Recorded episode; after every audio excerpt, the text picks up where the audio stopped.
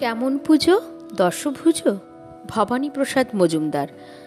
দুর্গা এলেন, দুর্গা থেকে দুর্গাবালা দাসী, শিয়ালদহের ফুটপাতে তার থাকেন পিসি মাসি। দিন কাটে রোজ, ভিক মেগে, আর কুড়িয়ে ইঁটো বাঁশি জন্ম থেকেই হারিয়ে গেছে মুখের সুখের হাসি। দুর্গা এলেন দুর্গা থেকে সঙ্গে ছেলে মেয়ে। রাস্তাঘাটে যাদের জীবন কাটছে লাথি খেয়ে। পুজোর হেথায় মিলবে খাবার, খুশির খবর পেয়ে এসেই হতাশ, অবাক চোখে। থাকেন শুধুই যে প্যান্ডেলের ওই দুর্গা যখন সাজেন আলুর মালায়, ফুটপাতের ওই দুর্গা তখন ঘুরিন খিদের জ্বালায়।